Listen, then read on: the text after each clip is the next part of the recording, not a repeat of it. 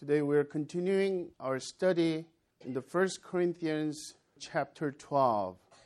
Chapter 12 is basically about spiritual gifts and how to use the spiritual gifts in the life of church. And the body of Christ, of course, is a universal body of Christ. Invisible church, meaning the entire population of Christ followers are belonging to the body of Christ. But it is also critical for us to remember that this Christian life, church life, what we will call the body life, life in the body of Christ, is actually utterly important to practice it in a local church. Apostle Paul didn't write it theoretically about the spiritual gifts and usage of spiritual gifts on a universal church level, he wrote this letter and addressed each point, practical points, to the local body in the Corinthian church in first century. So let's start with recap from last week, verse 1 through 11 of chapter 12, 1 Corinthians. There are four things that we need to cover. The first one is a Paul starts with the validity of spiritual gifts, true spiritual gifts.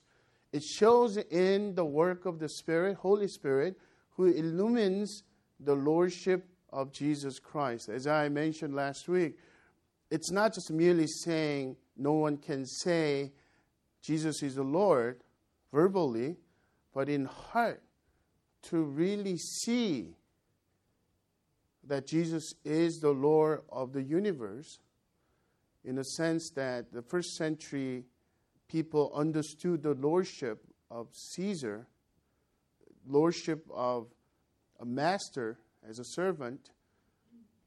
And the Christians, when they said Jesus is Lord, that was a full weight confession that they will follow Jesus as their Lord, as their God, as their King. And no one can do that without the uh, illumination of Holy Spirit in our hearts. So, which means, as J.I. Packer mentioned, when the Holy Spirit shows up, his floodlight ministry, remember that? Points to Christ. He points to glory of Christ. And when we are impacted by the work of the Holy Spirit within us, it doesn't point to us self importance and self glory or even organizational glory or local church's glory, but the glory of Christ.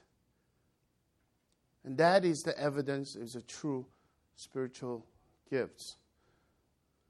Number two, the origin of all spiritual gifts are from the same Lord, same Spirit, same Lord, and same God. And Apostle Paul's thought process was a genuinely, intrinsically of the triune God. Trinity of God concept was deeply embedded in this. In short, God is the one who gives grace through Jesus Christ well, maybe we should say, God is the one who gives us grace, which is Greek word charis, from which we got a lot of our girls' names, charis, right? So more of an Americanized word. The Greek word is charis. And Apostle Paul uses that. God gives us that charis to us. And through the Holy Spirit in Christ, He gives the gifts of the Holy Spirit. Charismata. Charismata. From which we got the word charismatic or charisma. The charismatic movement almost thought of it as, as people who believe in speaking in tongues and second experience of the Christian life it's called the baptism in the Holy Spirit or with the Holy Spirit, uh, of the Holy Spirit. Well, actually, in biblical terminology, definition on this 1 Corinthians 12, everyone who belongs to Christ has charismata. We are charismatic in that sense. The purpose of the spiritual gifts are for the common good of the church through the manifestation of the Spirit. I think those are important words that Paul uses. Common good is a building of the body of Christ. It's for others. It's, it's to edify others. But how is it different from our natural abilities and talents? One may have the natural gifts turning into the spiritual gifts, and one may have the, the kind of gift that the person really didn't have before, and that strength and ability shows up because of the Holy Spirit after the conversion. Either way, the most important point is the work of the Holy Spirit shows up, manifest, manifestation of the Spirit shows up on that gift and through that gift. In other words, Holy Spirit uses us to continue to the work of the Holy work of Jesus Christ through the body. Jesus' body, physical body is in heaven, and so in, in on earth, the body of Christ, each member of Christ's followers, those who belong to Christ are actually the parts of the body, and Jesus is the head of the church. So the analogy of body of Christ Paul uses is very potent, and I'll explain a little bit more later. So it is never for my own satisfaction. Uh, I mentioned that and a lot of times, finding out personality temperaments or this test and IQ test and different things is basically to edify myself. The work of the Holy Spirit through our spiritual gifts is never for ourselves. We might be edified, but our edification is ultimately for the edification of the body. In other words, for example, the gift of intercession. People who pray. Oh, nothing, nothing like prayer. Vitalize, revitalize the spirit. The person's sharp. Spiritually, the person's vitality is apparent. But because he or she continually intercedes for other members, other people, other missionaries and lost people, the pe- people who are in uh, marginalized, continually pray for that so the body is edified. Lastly, the recipient of spiritual gifts is not just the spiritual elites, but every believer in Christ given by the Holy Spirit as He wills, distributes as He determines. So we don't get the call. We could desire, honestly desire, childlikely desire. But God has the wisdom through the Holy Spirit distributes his gifts. So think about this. If Everyone has, every believer in Christ has at least one or mixture of gifts, and it is the purpose of the common good, edifying, building up the body of Christ. The rest of the chapter is about that body life. The question that we're asking is simply is how should we build up the church with our various different kinds of spiritual gifts? Number one, in building up the church, we are to acknowledge that we all belong to one body through the baptism of one Spirit. And notice that the, the title of the message, the sermon is a unity in diversity. We could even reverse it diversity in unity. The Paul, Paul points, stresses every single point, and he starts on unity first, verse 12. For just as the body is one and has many members, and all the members of the body, though many, are one body, so it is with Christ. For in one spirit we were all baptized into one body, Jews or Greeks, slaves or free, and all were made to drink of one spirit. Notice that entrance or the pathway to one body of Christ, to the church that Paul mentions, is through the baptism of the Holy Spirit. Baptism of the Holy Spirit is actually Christ uh, prophesied and John the Baptist point.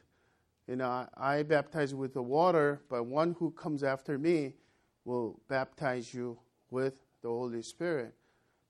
The oneness in Christ, the immersion of our union with Christ happens when Holy Spirit indwells in our lives. When does it happen? In our regeneration process. When we are being saved. So this is what the so-called the charismatic movement got off track and emphasizing too much on experience rather than what the scripture plainly says they took it as, eh, understandably so, they took it as though those who be, believe in Christ and they're kind of very mediocre, stale Christians, and there was a, some kind of experience happens. And all of a sudden there's a spiritual awakening.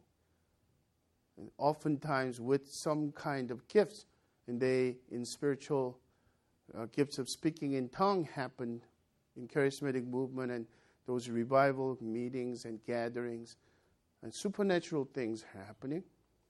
So they consider as a second experience is needed, and they they called it a baptism of the Holy Spirit or with the Holy Spirit, uh, in the Holy Spirit. Extreme case Pentecostal movement before the it, it became widened uh, movement. It was so extreme to say that unless one speaks speaking in tongue, he or she does not have the Holy Spirit because there is no baptism of the Holy Spirit because of sign. And therefore, it comes down to he or she might not be a Christian. In an absurd way. Now, in the charismatic movement, no one will say that.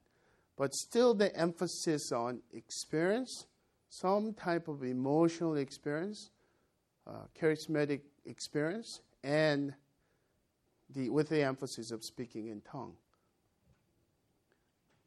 But notice this passage refers to everyone by grace through faith who come to Christ are baptized with the Holy Spirit or of the Holy Spirit into one body. So, in this one body, we don't really have to try to create the unity of the church as if it's something that we're responsible. Let's try the unity. But actually, unity is already there. Christ has accomplished for us. The point is that we are to preserve the unity. So, it, like the expression could be like this: your, your children is disruptive, argumentative. Then what we say is try to become family. You are try to become his brother. Try to become his sister. You wouldn't say that. act like brothers, act like sisters, act like we're family. We, we don't do that in family. Families don't act like that. Care for one another. In the same way, the unity is already there. Christ's blood has accomplished the work of salvation. Holy Spirit has given to us as a gift of salvation to each one of us. So, in this one body, all who share one Holy Spirit as the gift of salvation are united in Christ.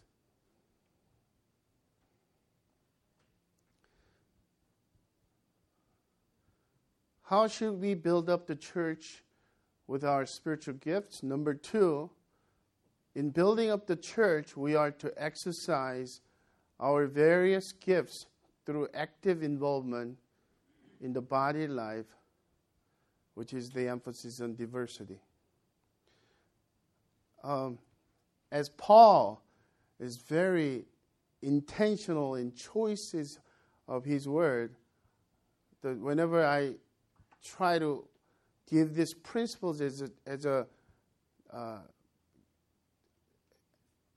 more of a, the structure for to, to on which we could hang our thoughts. I wordsmith a lot. It takes a lot for me to really think about these simple sentences. And then there is a reason for I use the word exercise various gifts and through the active involvement in the body life. See if you could catch that, or I could co- come up with my own ideas in there. Verse 14 For the body does not consist of one member, but of many. If the foot says, say, because I am not a hand, I do not belong to the body, that would not make it any less a part of the body. And if the ear should say, Because I'm not an eye, I do not belong to the body, that would not make it any less part of the body. If the whole body were an eye, now do you begin to see the not only hyperbole, but it's humor that he's using? Just imagine I am standing here, one whole eye standing in front of you. Where would be the sense of hearing? If the whole body were an ear, where would be the sense of smell? But as it is, God arranged the members in the body, each one of them as He chose. If all were single member, where would the body be? Paul's asserting here the importance of interdependence. This is very difficult concept for all Americans. American idealism number one is if you're really man, if you're really confident woman, it's rugged and individualism. John Wayne is highly revered because in Wild Wild West, he could survive it on her own. The woman who has strong mind doesn't need a guy next to you. It even makes it as a GI Joe girl is highly revered in our culture. Rugged individualism. Inde- independence is highly valued. And we actually, men's group talked about this. We don't really, every one of them are really doing well and nothing's so needy that we need each other so much. So we don't feel like lack of motivation is there. Get together, involve each other, move into each other's lives. And most of us feel like this. And Paul, actually, for that reason, asserting the importance of interdependence, he first focuses on those who are passive or lack motivation. Oh, they don't need me.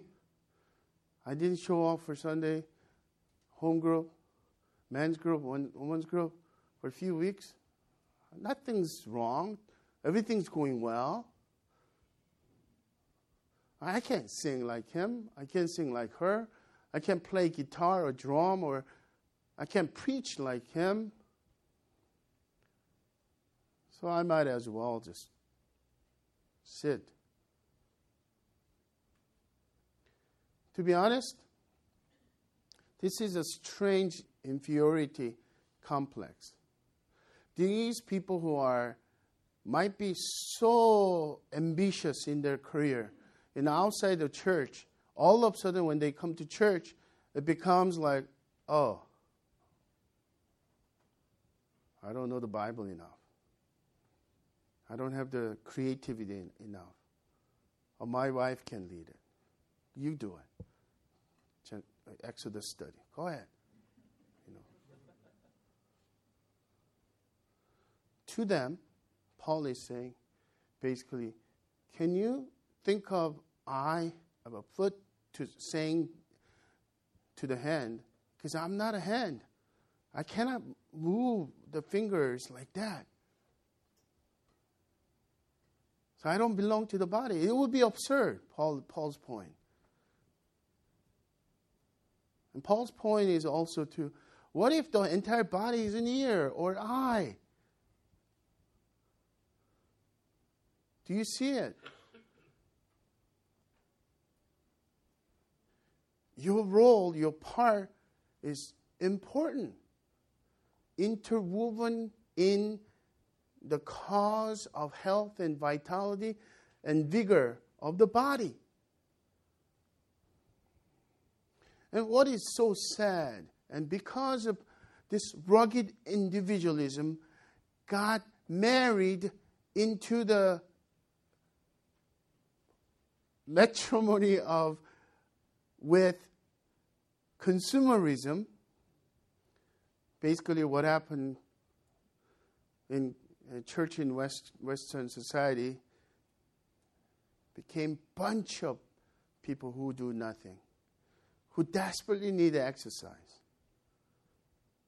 And the people, maybe less than 20 or maybe less than 10%, people who need desperately rest, who's trying to do everything, overly involved, overly responsible. That's the nature of typical church. We're boldly declaring, men and women, brothers and sisters, listen to me we are trying to break away from the current of the culture and saying, our church, it is not 10%, 20%. We're not looking for volunteers because we are all members, not volunteers. We have every member ministry. Crossrays ministry is every member ministry. And another misconception misconception. Because of consumerism, we hire staff. A small church like us, one pastor. Okay, he's hired, he is supposed to do the work of ministry. Let's see if he could do well. And actually, the Bible says the pastor's role is equip each member of the saints so that each person can do work of ministry. So if we if we are after biblical vision of the church, I am not supposed to do everything. If I am doing everything, I'm enabling you. And thank God in our church, people are owning the vision together. There are brothers and sisters who are worried, in a good sense, about the health of body as much as I am. I am not the only one. I'm not the problem solver. I'm not the counselor. I'm not the spiritual shepherd all by myself. In the worst situation, burnout. Every pastor gets burned out, and he, I, I, I belong to um, pastors group for that reason. About five, six of us sit around once a month, and the confession in the absolute um, safety.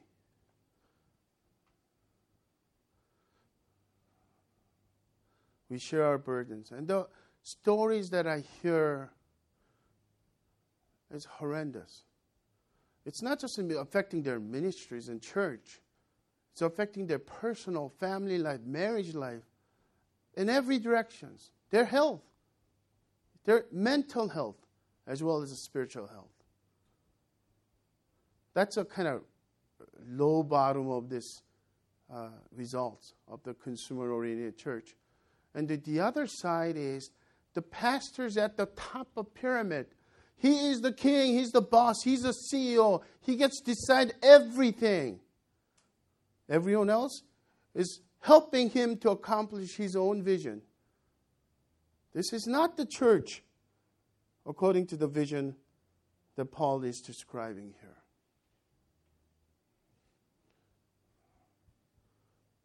Another wrong model is the bus model. Pastors driving, who's sitting on the right seat and who's supposed to be off the. We don't need that kind of members problem training people.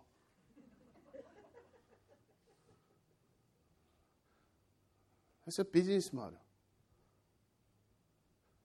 Our model is the body of Christ. So think about this. How do you get your body healthy? As you know, uh, the older I get, the all, a lot of different aches and, um, and, you know, I have health problems. One thing that is life giving for me, I usually swim five times or maybe six times a week, usually mile and a half.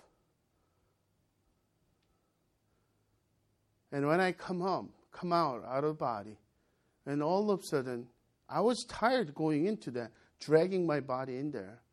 All of a sudden, there's a rejuvenation. There is not only physical strength coming back, I feel healthy, I could breathe better, but also my emotional strength. Why?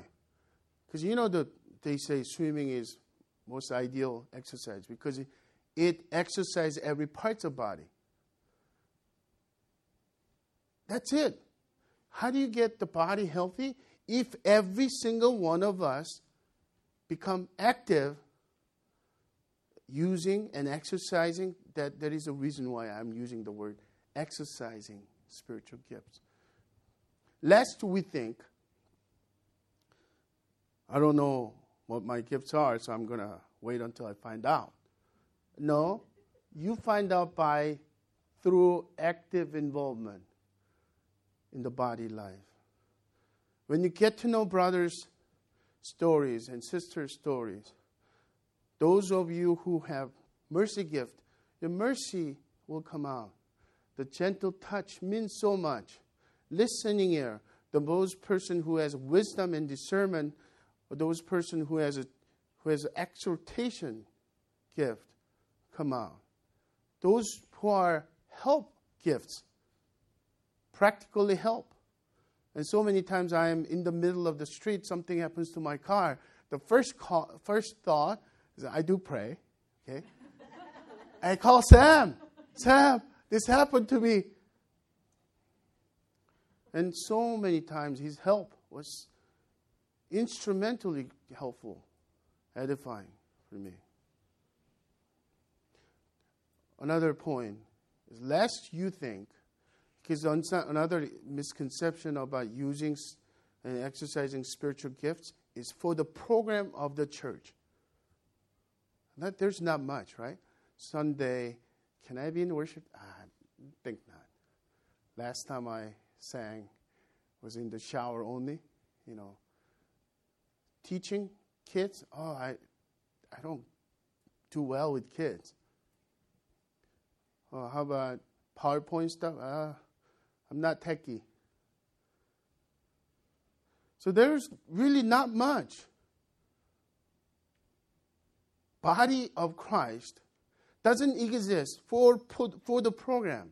When you think about the body life is actually vigor and passion of Christ is overflowing from us to reach, reaching out to the ends of the earth. Our ministries in somewhere in remote place of China because of work of the Holy Spirit, gifts of the Holy Spirit. Our ministry can be in our backyard, reaching out to the people who are not saved, who do not know really true meaning of eternal life in Christ. Our ministry could be in the streets of poor neighborhood in Santa Ana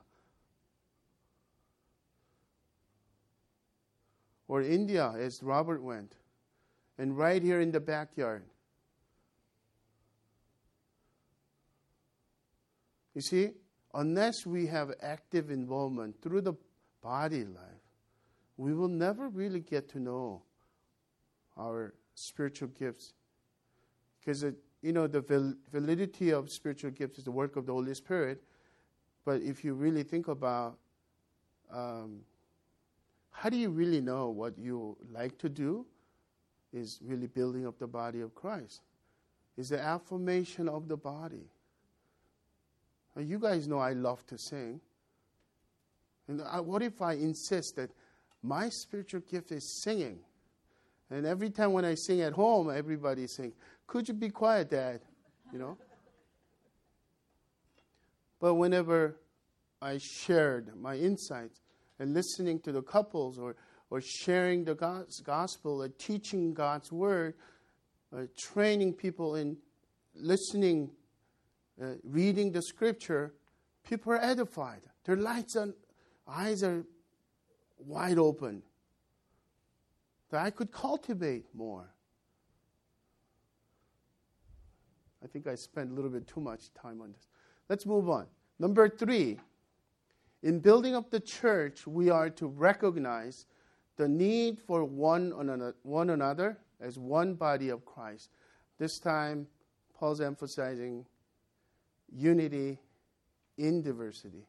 Verse 20 As it is, there are many, many parts, yet one body.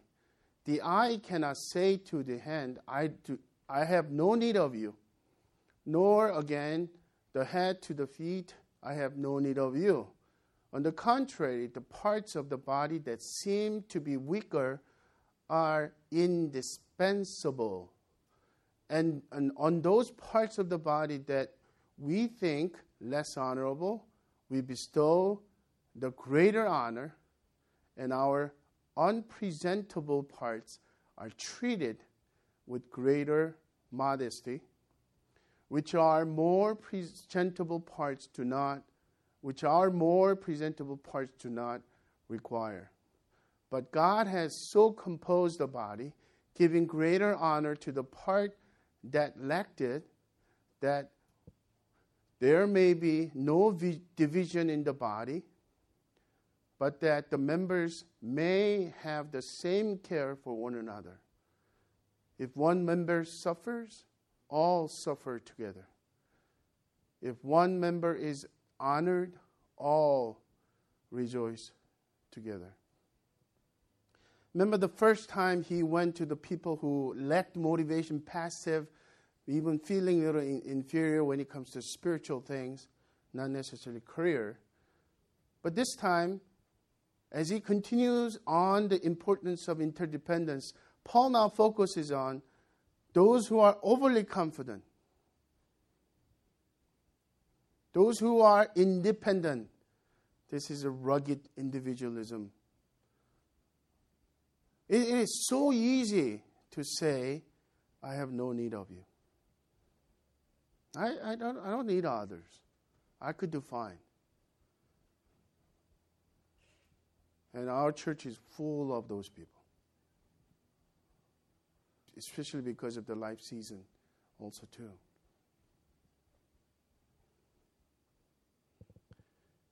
And if you're one of them, give heed to the scripture guidance We need them desperately.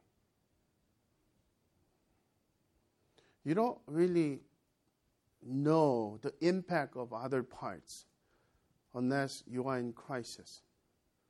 And anyone who went through crisis knows how valuable other members are.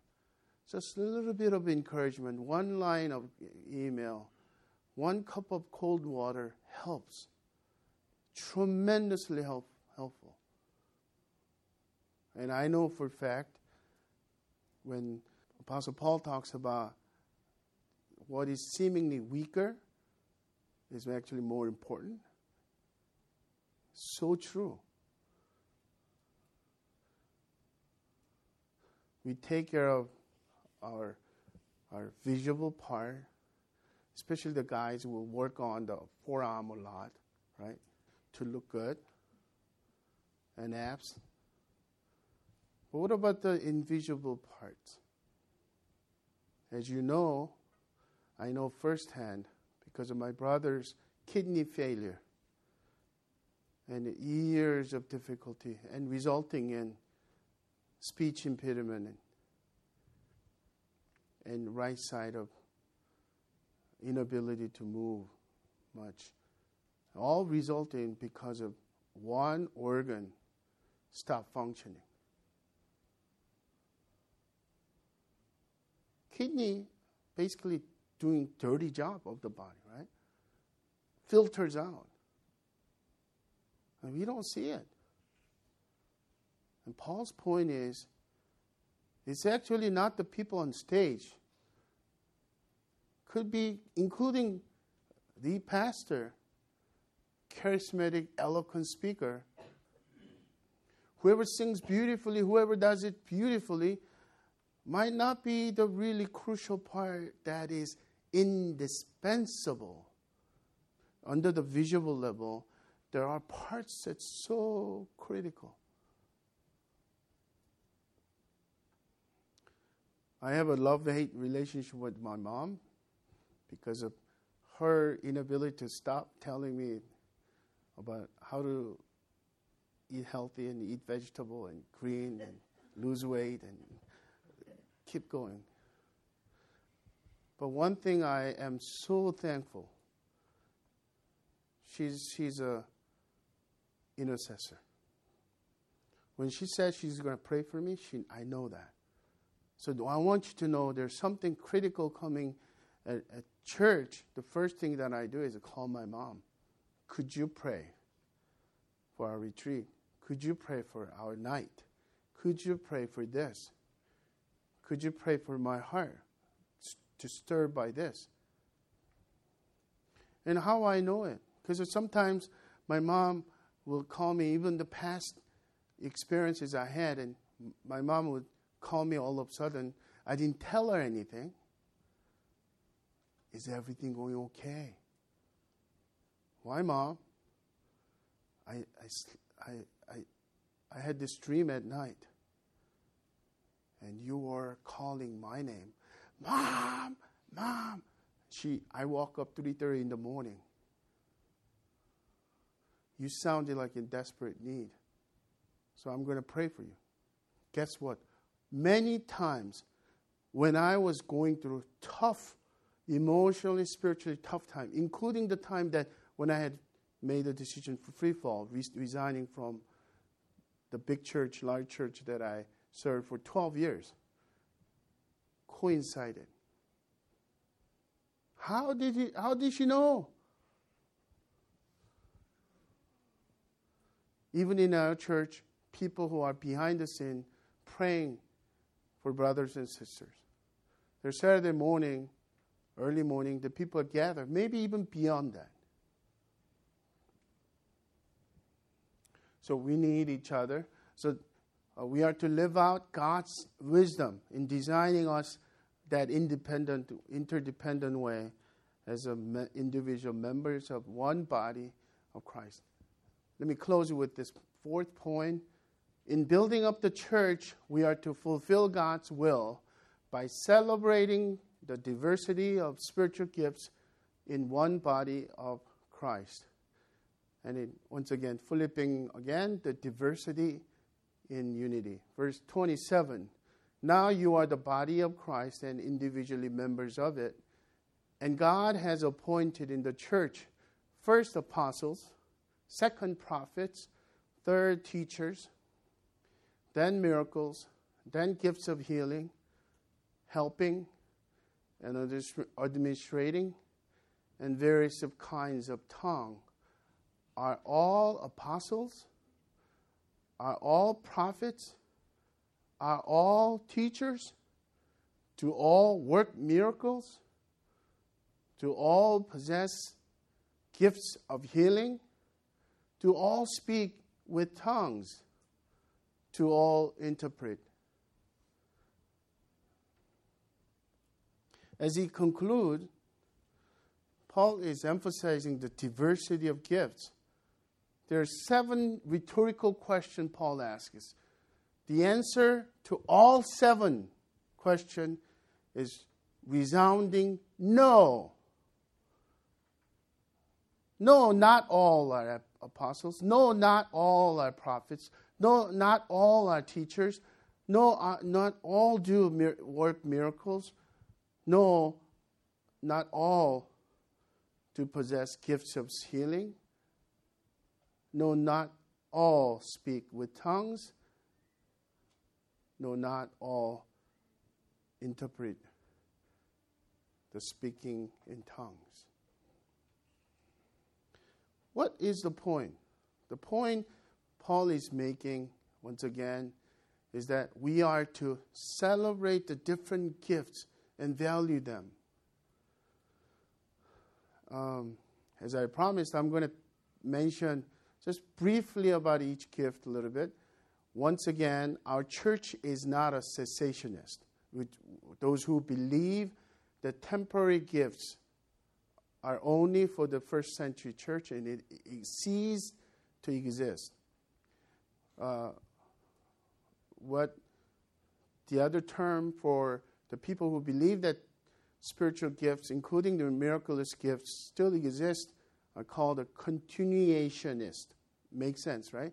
Continuationism is something on the spectrum, not in a Pentecostal way where we don't really believe the apostles are still exist in the authority level of divine authority of God, equated with the scripture. No, apostles in two different meanings of it in the Old New Testament era.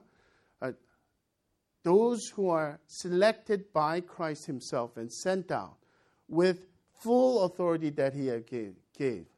They are the written, uh, they are the living scripture the supreme authority. We don't have that at all. But the secondary is the people who are sent by the church as missionaries, as pioneers. Uh, a lot of times, even the New Testament book of Acts will mention that. In that sense, we could have those people who are continued pioneering. But their authority is way beyond I mean, way below the scriptural authority or divine authority that has no fault. Same thing with prophecy. New Testament prophecy, I agree with Wayne Grudem or people like John Piper saying that this is not same as the thus saith the Lord type of equated authority with the scripture level, divine authority. The but person who could speak the mind of God in a very prophetic way and in this locality, in this specific situation, not in a universal way, can continue. We believe that. And the teachers, obviously, who teaches and pastors are part of this. There are different interpretation on first and second and third. I do not think it's a ranking of importance because so far what he has expounded is actually going against it. But it is more of a chronological, uh, the gifts the, for the establishment and building of the church, apostles came first, and prophets and teachers. And notice that he does mention miracles and gifts of healing, the plural, because uh, gifts of healing is the person who has a gift, gift of healing doesn't mean on command that he could heal. So in that sense, as I mentioned before last Sunday, I stand behind, behind it. There is no such a thing called healer. God is the one who heals. In the apostles' case or Peter's case, they did not even, as an apostle, supernatural uh, healing, the signs of wonders happen. But even them, it was not on command every single time. So we could earn, yearn for that gift of spirit, gift of healing, when we pray for our brothers and sisters. Maybe someday we'll do a special series on spiritual gifts more. But I want to conclude with this. Think about this. What was really obsessed gift, highly revered gift in um, Corinth, as well as the charismatic movement, speaking in tongue. Paul deliberately lists that gift as the last one. F. F. Bruce, a theologian, respected theologian, summarized chapter 12, 13, 14 in one sentence. What is important is not speaking in tongue. Rather, it is love. That's it. That's what chapter 12, 13, 14, obviously, much more than that. And that's why verse 31 ends with this sentence But earnestly desire the higher gifts. I will show you a still more excellent way. And chapter 13 is all about love. Love is most excellent way of using, exercising spiritual gifts. But there's a little bit of problem I, I, we, need, we need to mention. What is the higher gift? There are various different interpretation. One would say the higher gift is actually love itself. But he doesn't call love as a gift, more of a way, a character, fruit of the Holy Spirit. And the other one would say, going the other extreme and saying, well, remember that he said a weaker uh, parts of the body is more indispensable? Maybe the, the, those are it. But it's obscure. He doesn't mention clearly. And some other people are saying gifts like prophecy and teaching are more important, uh, doesn't go against, uh, doesn't go along with his point of interdependence of all gifts are important for the health and vigor of the body. What I do believe, I think it makes more sense when, when it comes to spiritual gifts of speaking in tongue, unless there's an interpretation in public, it doesn't edify anyone. So he's actually trying to take their attention off overly emphasized on gift, one gift was spiritual gift of tongues. He say anything else that you could edify the body. Prophecy is definitely named in chapter 14, which is better gift, higher gift than speaking in tongues. The important thing is love. If we really learn this most excellent way, so next week, maybe because this chapter is so important and so uh, comprehensive, we might take about two messages or even three Let me conclude with this quote and excerpt from John Stott, my book mentor. he writes, Although there is one body, one faith, and one family, this unity is not to be misconstrued as lifeless or colorless uniformity.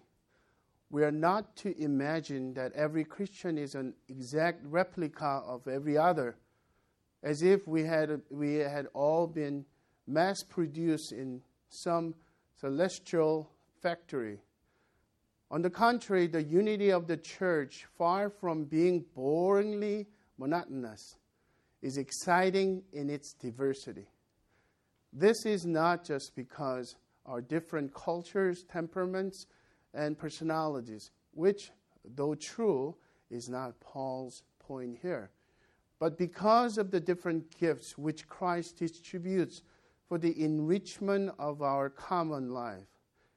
Saving grace, the grace which saves sinners, is given to all who believe. But what might be termed service grace, the grace which equips God's people to serve, is given in differing degrees according to the measure of Christ's gift. The unity of church is due to charis, God's grace having reconciled to us to himself. But the diversity of the church is due to charismata, God's gifts distribute to church members. Let's pray. Father, at least it's clear what church life ought to be, even in our day, today's world. Teach us to follow this model of body life,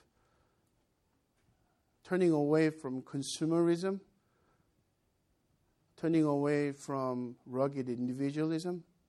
Teach us to be interdependent with one another. I pray for the people who are who have been really passive at our church. They will actively get involved in the body life so that they may begin to see the spiritual gifts coming out in that life. And would you affirm them? Would you give them joy?